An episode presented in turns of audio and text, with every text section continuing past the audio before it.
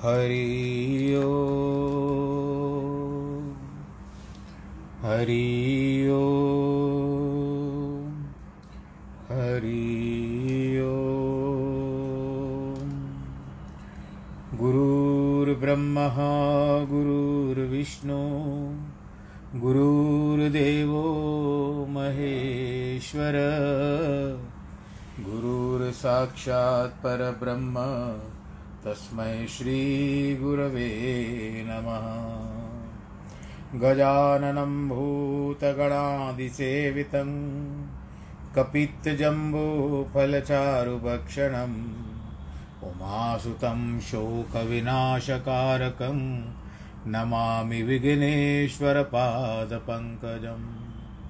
वक्रतुण्डमहाकाय सूर्यकोटिसमप्रभ निर्विघ्नं कुरु मे देव। सर्वकारेषु सर्वदा। नाहं वसामि वैकुण्ठे, योगिनां हृदयेन च। मद्भक्तां यत्र गायन्ति, तत्र तिष्ठामि नारद। जिस घर में हो आरती चरण कमल चितलाय, तहाँ हरि वासा करे। ज्योत अनंत जगाए, जहाँ भक्त कीर्तन करे, बहे प्रेम दरिया। तहाँ हरि श्रवण करे, सत्यलोक से आए। सब कुछ दीना आपने, भेंट करूँ क्या नाथ? नमस्कार की भेंट लो, जोड़ू मैं दोनों हाथ।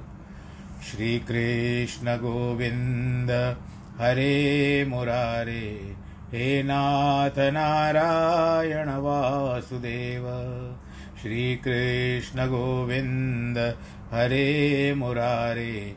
हे नाथ नारायण वासुदेव, हे नाथ नारायण वासुदेव श्रीनाथ नारायण वासुदेव।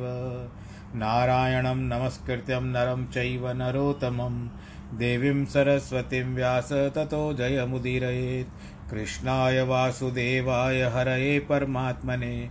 प्रणतक्लेशनाशाय गोविन्दाय नमो नमः। ॐ नमो भगवते वासुदेवाय। प्रिय श्रोतागणों भगवत ज्ञान गंगा इस समय में यहाँ आरंभ हो रही है। छठा अध्याय चल रहा है आध्यात्म के बारे में। और आज हम बाईसवें श्लोक से आरंभ कर रहे हैं। यम लबध्वा चापरम लाभम मन्यते नाधिकम ततः। यस्मिन् स्थितो न दुखे न गुरुणापि विचाल्यते। परमेश्वर की प्राप्ति रूप जिस लाभ को प्राप्त होकर, उसे अधिक दूसरा लाभ कुछ भी नहीं मानता है।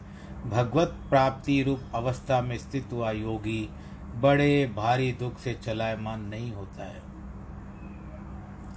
बीच में भी प्रसंग आया था कि दो भक्तों ने नारद जी को कहा था तो एक को भगवान जी ने कहा था कि उसको सात जन्म तक मेरा, मेरी प्रतीक्षा करनी हो सात जन्म लेने के बाद मैं उसको दर्शन दूँगा। तो व्यक्ति जो साधु था, क्रोध में आ गया।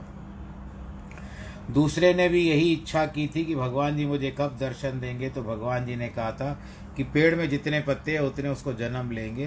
तो नारद जी आए थे ये जब, परंतु वो तो नाचने लगा कि भगवान जी ने मान लिया है मुझे दर्शन देने के लिए। चलो, कभी तो देंगे। तो यही होता है। योग का सुख सर्व सुखों का मूल है। यदि शंख चक्र गदा पद्मधारी भगवान जी आपके समक्ष ठहर जाए आकर के कर्म खुल जाते हैं। पूर्व जन्म का कोई कर्म है या आपने कुछ ऐसे भाव रख दिए भगवान जी को कि आप साक्षात दर्शन दो, भगवान जी साक्षात दर्शन दे रहे हैं आपको? उस समय आप सांसारिक बातों को ध्यान दोगे या आप केवल उसी में रहोगे? आपके पास कोई वीआईपी भी आता है, उस समय में आप उसकी सेवा शुश्रूषा में लगे रहते हो, सेवा भाव में लगे रहते हो। उस समय अपने चार काम छोड़ देते हो, नहीं नहीं, पहले मुझे इसको प्रसन्न करना है। परंतु भगवान, वो तो संसार का वीआईपी है, वो थोड़ी बात पे नाराज़ हो जाता है, परंतु भगवान जी कभी भी नाराज़ नहीं होते। और पहले तो उतना हमारा कर्म होना चाहिए कि भगवान साक्षात दर्शन दे सके। तो उनके लिए ये सब करना पड़ता है, जो इस श्लोक में बताया गया। इस लाभ को प्राप्त करने वाले को क्या चाहिए? उसे शरीर के अथवा संसार के कितने भी दुख नहीं करते। उसके मन की वृत्ति स्थिर रहती है, कभी नहीं भटकती। जैसे हाथी के पाँव में सभी पाँव आ जाते हैं, वैसे ही आत्मिक सुख के सभी सुख समा जाते हैं। प्रहलाद जी को उसके पिता ने कितने कष्ट दिए? परंतु इसे इतना ब्रह्म का सुख मिल चुका था कि वह दुख आने पर भी जरा भी चलायमान नहीं हुआ। पिता ने उसे मारने का बहुत प्रयत्न किया, लेकिन उसने कहा, जले विष्णु, थले विष्णु। प्रहलाद दुखों से नहीं घबराया। इसलिए दुखों का प्रभाव उसके ऊपर नहीं पड़ा। वह अपने मार्ग से एक कदम भी पीछे नहीं हटा। इसी तरह से यदि कुछ भक्त लोग जो जो आज देश भक्त थे, जिन्होंने संसार पे प्राण का त्याग दिया, जैसे शहीद भगत सिंह जी भी थे, इनको भी जब मारा गया तो उन्होंने अपना भारत माता का नाम, भारत माता की जय का शंखनाद करना नहीं भूले थे। उस समय उनको सूली भी आनंदमय लग रही थी। जैसे कोई पत्ता ग्रीष्म ऋतु के पास में गर्मी होते हुए भी बर्फ़ की परत में नीचे पड़ा है तो गर्मी का अनुभव नहीं होगा। उसी प्रकार जिन्हें आत्म सुख की प्राप्ति होती है, उन्हें संसार के सुख दुख नहीं रहते, दुख भी दुखी नहीं कर सकते। जैसे कोई युवती अपना युवक गलत रास्ते पर है, यदि उनके हाथ पाँव बांधकर कोठरी में बंद कर दो भी तो उसकी व्यक्ति प्यारे से नहीं हटेगी। मन में से जो प्रेम का रस आया, वह जाता जाए, नहीं जाता है। चाहे उन्हें कितने भी दुखों की प्राप्ति हो। जिन महात्माओं ने योगारूढ़ अवस्था को प्राप्त किया है और आत्म आनंद का अनुभव हृदय में किया है, प्रकाश पाया है, वे कैसे योग ध्यान को छोड़ेंगे? आप लोग ही हो। कितने लोग इसमें आप लोग प्रोफेशनल लोग होंगे बिजनेसमैन होंगे। तो आपको भी तो अपने अपने कार्य में संलग्न होने की कितनी इच्छा रहती है कि अभी जैसे लॉकडाउन भी था और आप लोग सोचते थे कि कब दुकान खुलेगा और कब जा कर के हम अपनी गद्दी पे बैठेंगे, अपना व्यापार कर पाएँगे। और जैसे ही आपको समाचार मिल गया कि दुकान खोल सकते हो तो आप लोग तुरंत भागे, बोलो, नारायण भगवान है की जय तो जिस तरह से जैसे ध्यान रहता है, उसी तरह से रहता है।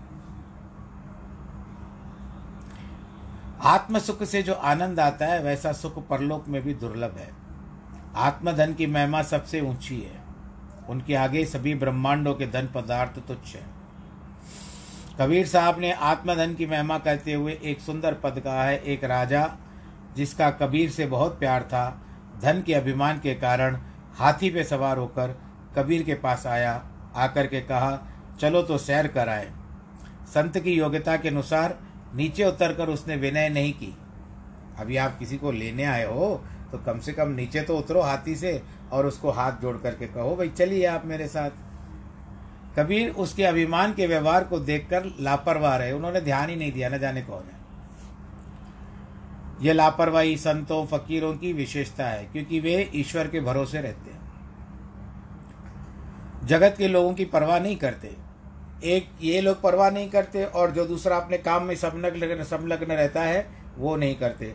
श्रीमद् भागवत के अंतर्गत आता है, जैसे दत्तात्रेय जी ने चौबीस गुरुओं का महत्व बताया है तो उन्होंने एक बाण बनाने वाले को, जो बाण बनाता था, धनुष बाण का बाण बनाता था, तीर समझ लो, वो जब बनाता था तो उस समय में वो अपने कार्य में मस्त संलग्न था, मस्त था, कुछ पता ही नहीं था तो वहाँ से इस किसी राजा की, जैसे कहते हैं ना कि वो जुलूस जा रहा था प्रोसेशन जा रही थी।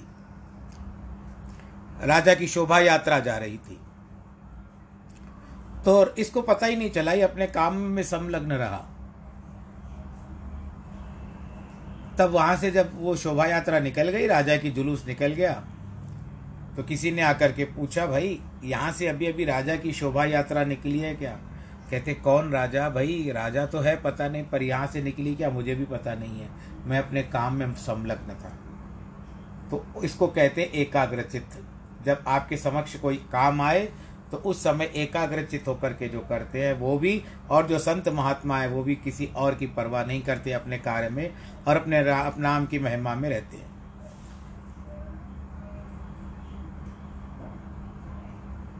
इसके लिए राजा ने जब तू तड़ाक करने की कही और कहता है कि मैं इतना बुला रहा हूँ और तुम आ नहीं रहे हो कबीर साहब ने राजा से कहा, तू ऊपर हाथी पर चढ़ा हुआ है और मैं नीचे खड़ा होकर तुझसे अधिक धनवान हूँ। क्योंकि मेरे जैसा धन तुम्हारे पास नहीं है। तब राजा ने प्रश्न किया, कौन सा धन आपके पास है? भैया बता, मुझे ही बताइए।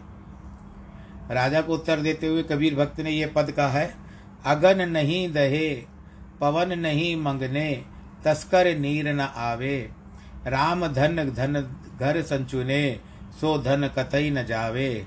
हमारा धन माधव गोविंद, धरणी दर एहि सार धन कहिए जो सुख प्रभु गोविंद की सेवा, सो सुख राजा न लइये। इन, इस धन कारण शिव सनकादिक खोजत भय उदासी। मन मुकुंद जिबा नारायण, पड़े न जम की फांसी। बोलो कृष्ण कन्हैया, लाल की जय। आगे भी कहते हैं कि जिस धन ज्ञान भगत गुरु दीने तास सुमत मन लागा। जलत अम थम मन धावत परम बंधन भव भागा। कहे कबीर, मदन की माती, हृदय देखो बिचारी तुम लख लाख, घर लाख कोट अश्वहस्ती, हम घर एक मुरारी। भक्तों और ज्ञानवानों में ऐसा नाम है कि ज्ञान रूपी धन जो जितना खाए, खत्म करे, उनको बढ़ाता जाओ। खाओ, खर्चो, रिल मिल भाई तोट ना आवे, बढ़ता आवे। संसारिक धन तो निर्वाह के लिए है। वह लक्ष्मी का स्वरूप है। किंतु केवल उनके पीछे पड़कर साक्षात विष्णु को नहीं भूलना चाहिए। नाम जपने से धर्म रहता है और भक्ति, क्षमा आदि गुण प्राप्त होते हैं। यह सच्चा धन अर्थात विष्णु भगवान जहाँ है, वहाँ लक्ष्मी, माया स्वयं ही आ जाती है। एक समय की बात है। एक बार भगवान लक्ष्मी, माता लक्ष्मी और भगवान विष्णु ने विचार किया कि संसार की परीक्षा लेनी चाहिए कि कौन किसका ज़्यादा भक्त है। तो लक्ष्मी ने कहा, प्रभु यदि आप आज्ञा दें तो पहले मैं जाऊँ। प्रभु ने कहा, नहीं, ठीक है, एक काम करते हैं, पहले मैं जाता हूँ, उसके बाद। परंतु ये केवल परीक्षा ही रहेगी। दोनों में आपस में सहमति हो गई तो भगवान जी विष्णु ने क्या किया? संत का रूप धारण कर लिया।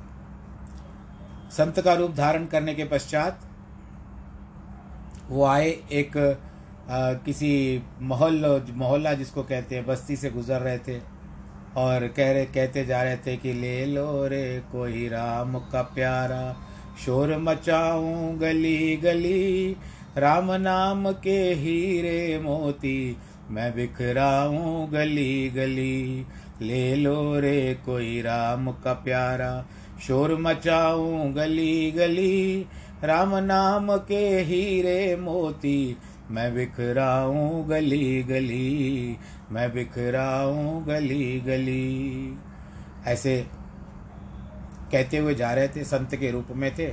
एक सेठ सेठानी थे। वो बड़े भगवान जी की भक्ति, पूजा पाठ, सत्संग इत्यादि करवाते थे अपने घर में। तो उनके कानों में जब ये बात पड़ी, उनको अमृतमय वचन लगे, वो दौड़ते हुए आए और महात्मा के चरणों में गिर पड़े, कहते, आप हमारे घर चलिए, हमारा आतिथ्य स्वीकार करिए। आप हमारे अतिथि हैं। कहते, देखो भाई, मैं जहाँ भी रहता हूँ और किसी को बंधन में नहीं डालता हूँ। अगर यदि मुझे रखना ही है तो मेरे कुछ नियम रहेंगे, मेरी कुछ शर्तें रहेंगी। यदि तुम मानते हो तो ठीक है। कहते, आप जो शर्त कहोगे, मैं हम मानेंगे। कहते, मुझे रहने की व्यवस्था अलग से चाहिए। और मेरा भोजन का समय होते या भोजन पहुँचा देना। और शाम के दिन में, शाम के समय में मैं ज़रूर सत्संग करूँगा। ये सब बातें तुमको स्वीकार है तो कहो, नहीं तो मैं अपना रास्ता नापता हूँ। क्योंकि मैं रमता जोगी हूँ।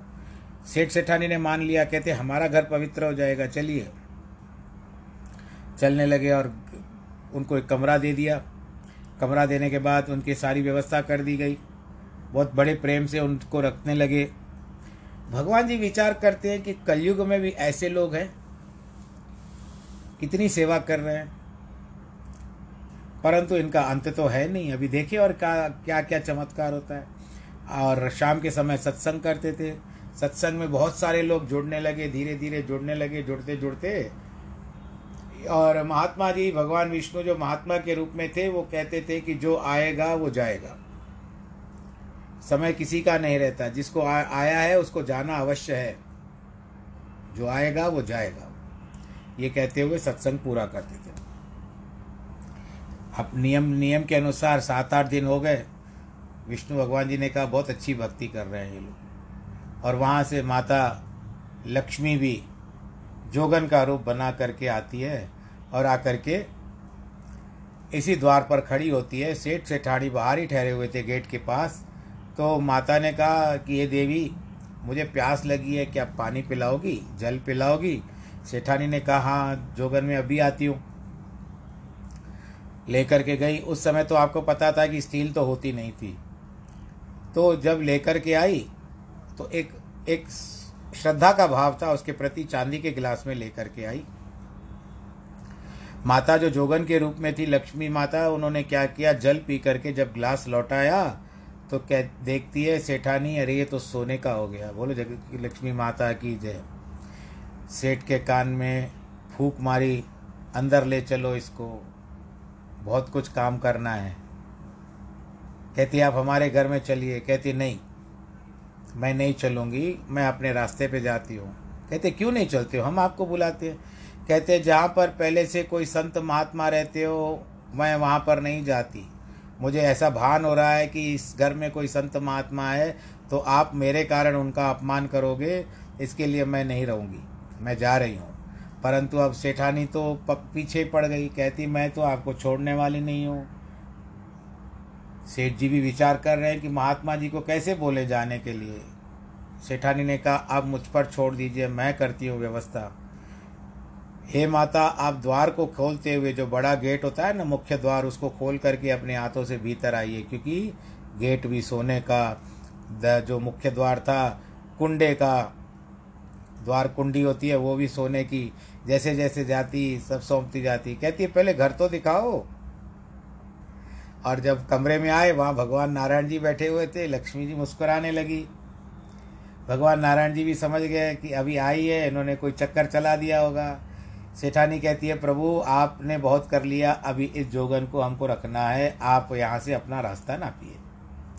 कहते, मैं तो आपको सत्संग सुनाता हूँ। कहते भाई हमने बहुत सुन लिया सत्संग। और आप ही तो प्रतिदिन कथा में कहते थे कि जो आएगा, वो जाएगा तो आप तो जाने का नाम ही नहीं लेते। भगवान जी ने विचार किया कि कोई बात नहीं, मैं जा रहा हूँ। मुस्कुराते हुए भगवान जी निकल गए। अब ठीक है, लक्ष्मी कितने दिन रही, नहीं रही उसको, क्योंकि भगवान जी जहाँ से चले जाते हैं, वहाँ लक्ष्मी नहीं रहती है, कहने का उद्देश्य यही है। वो भी लौट करके आई, कहते, प्रभु, ये सेठ देखा आपने? माया के चक्कर में पड़े रहते हैं। कहते, मैं मानता हूँ। जिनको धन बहुत होता है, उसको और धन की आवश्यकता होती है। इसके पास काम रूपी धन है। इसने काम से कमाया हुआ धन है, पर मेरा एक और भक्त है उसके पास भी चलते हैं, भगवान जी कहते कहती, कौन? कहते, चलो सूरदास, उसके पास पहले आप जाना। तो सूरदास के पास आई माता लक्ष्मी और कहती है, मैं आपको माला माल कर दूँगी, आपको नेत्र लौटा दूँगी।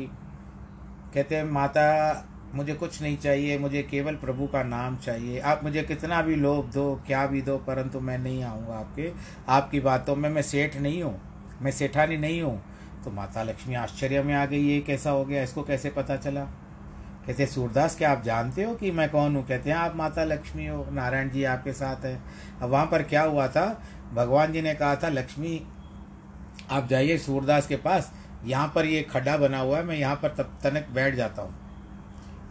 तो कहती है अच्छा आपको भगवान जी सब दिख, दिखते हैं?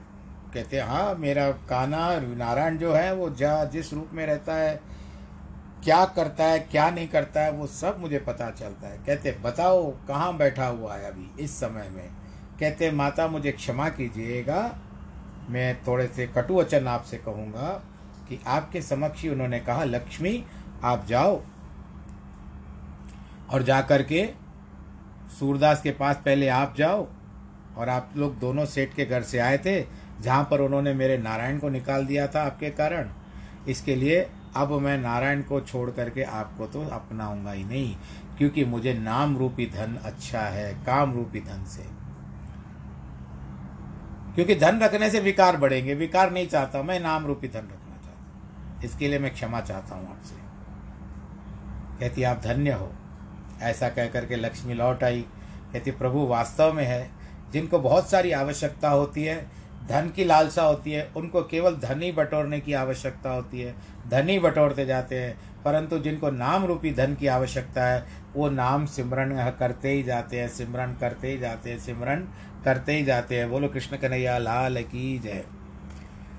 तम विद्या विद्या दधु खसंयोग वियोगम योग संज्ञतम न निश्चयेन योक्त व्यो योगो निर्विण चेतसा, जो अवस्था दुख रूपी संसार से निवृत्ति देती है।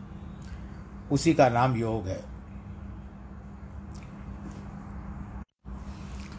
वह योग विरक्त होकर तत्पर हुए चित्त से निश्चय पूर्वक करना चाहिए।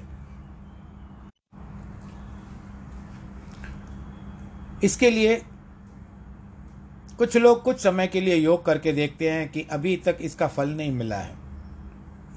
इसके लिए उनका विश्वास कम हो जाता है। मैं आपसे एक और बात कह दूँ कि लोगों को ऐसा कुछ बताओ कि पूजा पाठ करो। तो पहले पूछते हैं कि कितने दिन? उनको लगता है कि कोई हम लोग उनको जंजीर बाँध रहे हैं। आते हैं, अपने दुख सुनाते हैं, भाई ऐसे है या वो है, ये भाई ये उपाय करिए तो आप ठीक हो जाओगे या जो भी प्रभु की इच्छा होगी आपके ऊपर दया हो जाएगी।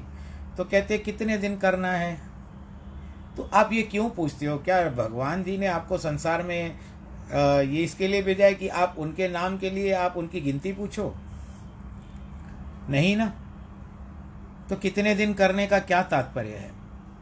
घबरा जाते हैं कि भगवान का नाम थोड़ा सा उनको कठिन लगता है लेना। तो क्या होता है? और हम लोग उनको ये भी चेता देते हैं कि अगर ये आपका जो भी पूजा पाठ कर रहे हो तो इसमें क्या होगा? आरंभ के दिनों में आपके कष्ट बढ़ेंगे। और आपके कष्ट बढ़ते बढ़ते आपके बाद में धीरे कम हो जाएँगे। तो जब वो कष्ट बढ़ने शुरू होते हैं, दुख आने शुरू होते हैं तो वो भी एक परीक्षा का समय होता है। परीक्षा लेते हैं भगवान जी, तब देखते हैं कि मेरा भक्त तन्मय है, फिर भी मेरी परीक्षा में उत्तीर्ण हो गया, तब जाकर के उसके ऊपर दया करते हैं। मैं बहुत सरल भाषा में आप लोगों को कह रहा हूँ। परंतु कई लोग को कोई भी ऐसी परीक्षा आ जाती है तो उस समय कहते हैं कि जब से ये पाठ शुरू किया है जब से ये रत्न धारण किया है, तब से मेरे घर में बहुत सारे कष्ट आ गए हैं, मैं पाठ को ही छोड़ देती हूँ। बोल कृष्ण कन्हैया, लाल की जय।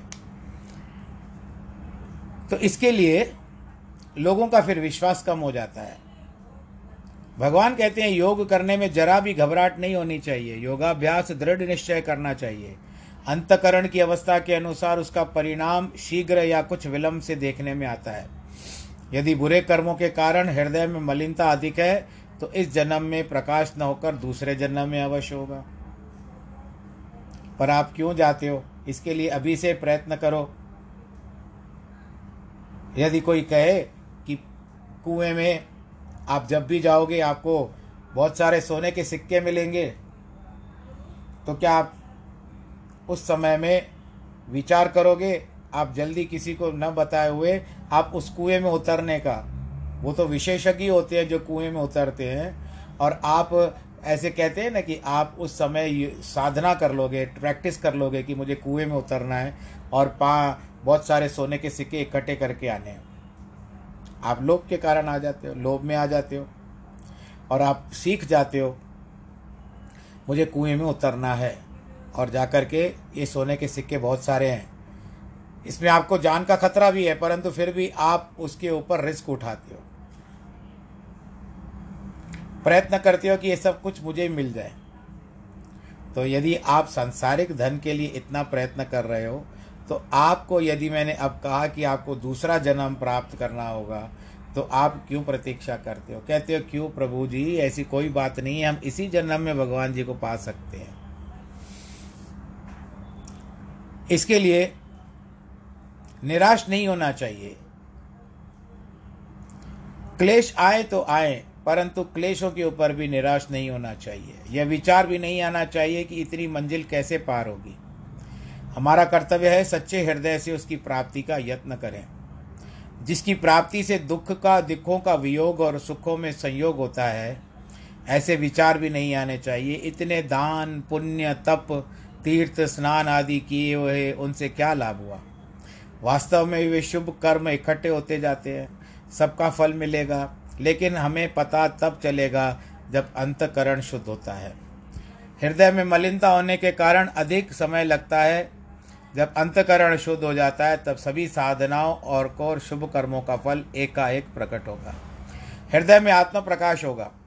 वेदों, शास्त्रों के कथन के अनुसार दान, पुण्य, साधु सेवा माता पिता बड़ों की सेवा तीर्थ स्नान, योगाभ्यास, भजन, कीर्तन आदि शुभ कर्म करते ही रहना चाहिए।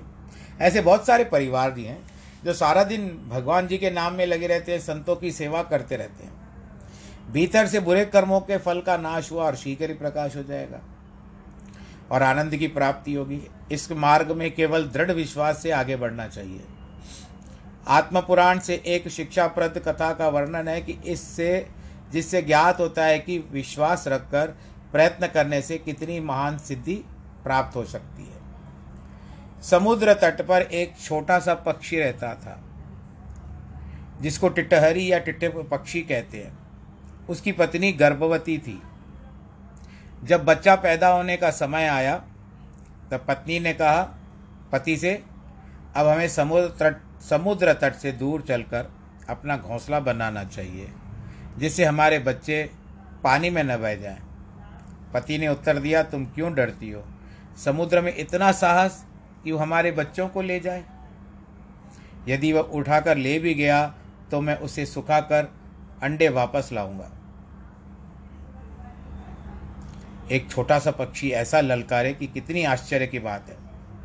पत्नी ने कहा, इतनी शक्ति हम में अपनी, इतनी शक्ति हम में कहाँ से आएगी? किंतु पति ने कहा, तुम शांत रहो, मैं स्वयं यह काम करूँगा।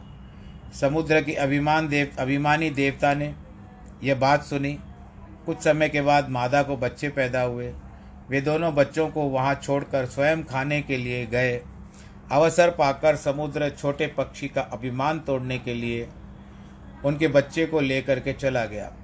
संध्या समय पत्नी वापस आए। अंडों को न देख करके ममता के कारण पत्नी तड़पने लगी।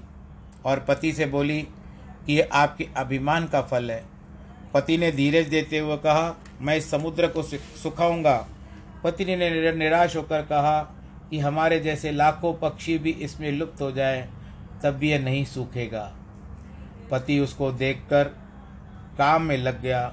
दोनों चोंच में घास का तिनका लेकर उसका पानी भर भर के फेंक रहे थे।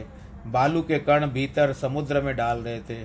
जरा सा पानी घास के तिनके पे आ जाता था तो दोनों, दो तीन बालू के कण पानी में जाते थे, लेकिन यह दंपति अपने काम में लगे रहे। इनको देखकर दूसरे पक्षी भी वहाँ इकट्ठे हुए। इन्हें समझाने लगे कि, भाई, समुद्र कभी ऐसा सूखा है, क्यों मूर्खता करते हो? पक्षी ने उत्तर दिया, हमसे वाद विवाद मत करो। यदि आपको हमारे साथ सहानुभूति है तो हमारा हाथ बटाओ, नहीं तो यहाँ से शांति से चले जाओ, भाई। मेरे पास समय नहीं है। अंत में इनका निश्चय, दृढ़ निश्चय देख करके सभी सहानुभूति के कारण इनकी सहायता करने लगे। इस प्रकार हज़ारों लाखों पक्षी उन्हें सहायता देने के लिए आ पहुँचे। कोई चोंच से, कोई पंखों से, कोई किसी तरह पानी बाहर निकाल रहे थे, बालू अंदर डाल रहे थे। घूमते घूमते नारद मुनि वहाँ पहुँचे। उन्होंने पक्षियों को इकट्ठे होने का कारण मालूम हुआ। उस पक्षी की नारद मुनि ने, नारद मुनि ने पक्षी को बहुत समझाया। किंतु उसका निश्चय दृढ़ था। उसने नारद से कहा, मुनि महाराज, अगर सहायता नहीं करते तो बाधा क्यों डालते आपसे हो सके तो सहायता कीजिए, नहीं तो चले जाइए। नारद जी बहुत प्रसन्न हुए कि तो ये स्वयं साहसी है। ईश्वर इसकी रक्षा कर सकता है।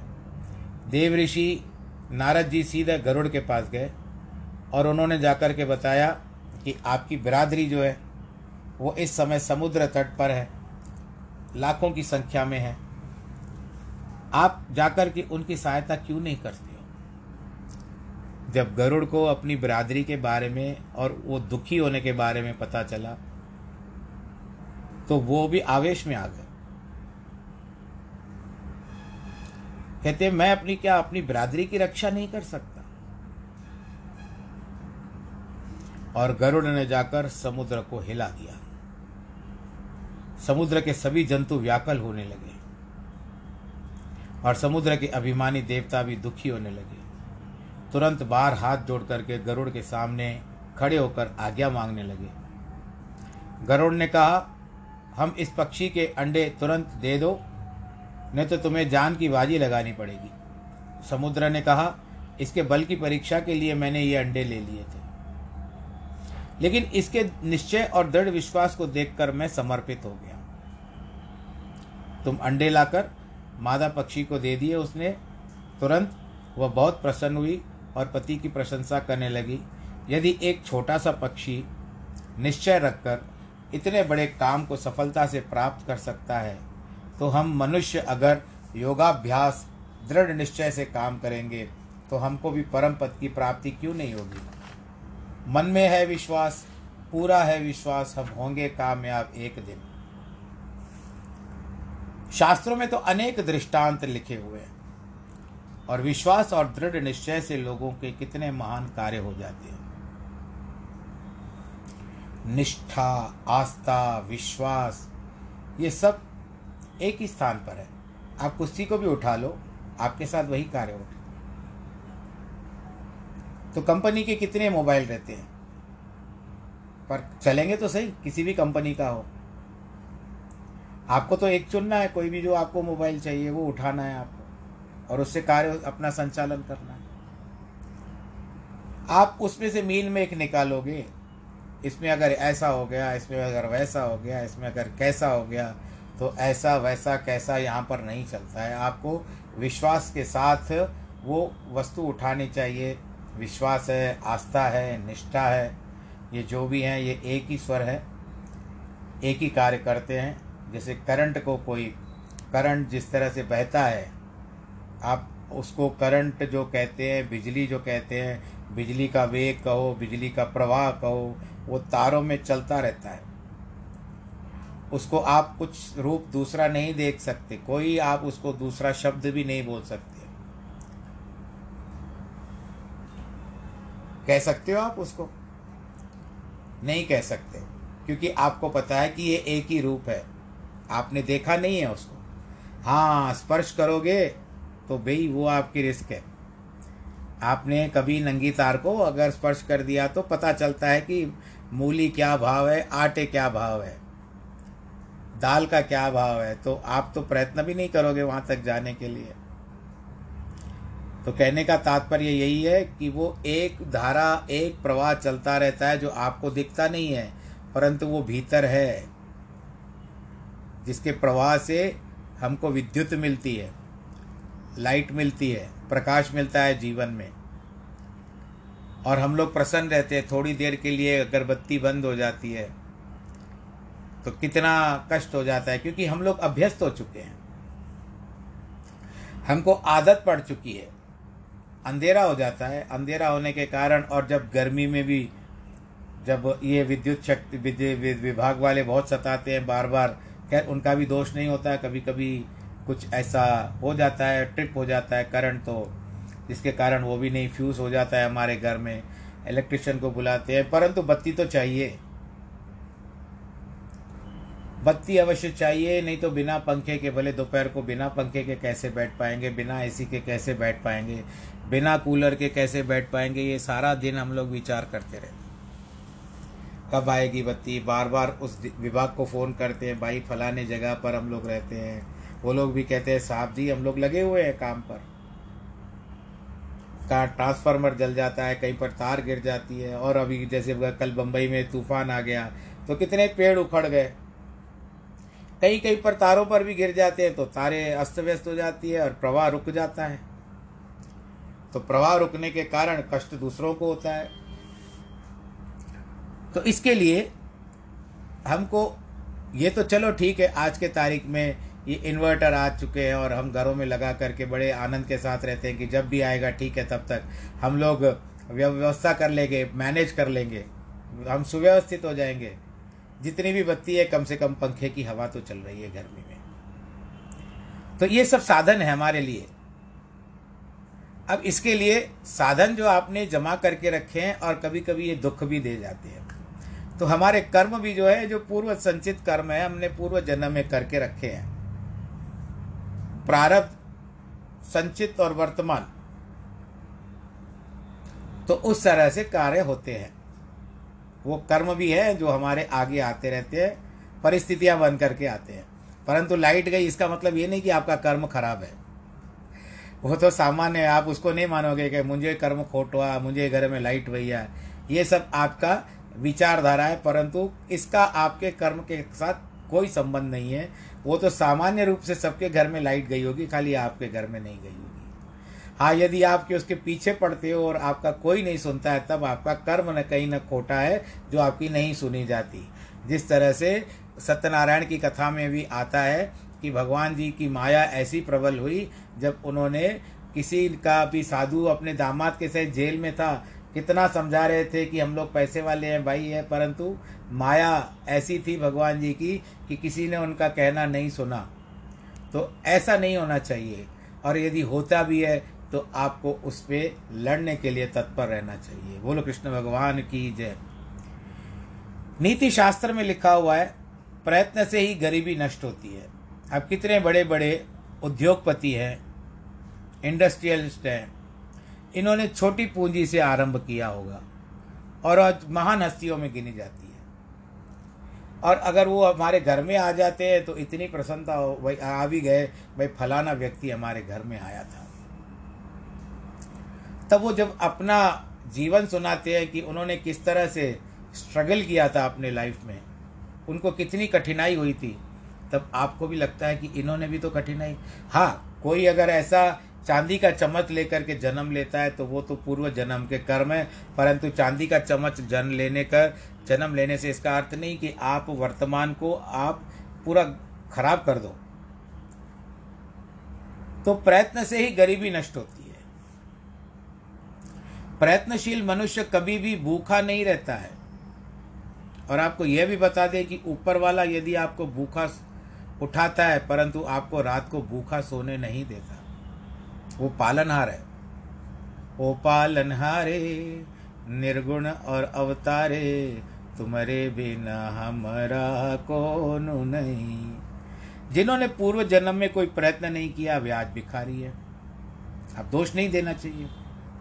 और अभी भी कुछ नहीं करते। आलसी थे, आलसी है। अतः भविष्य में दुख क्लेश पाएँगे।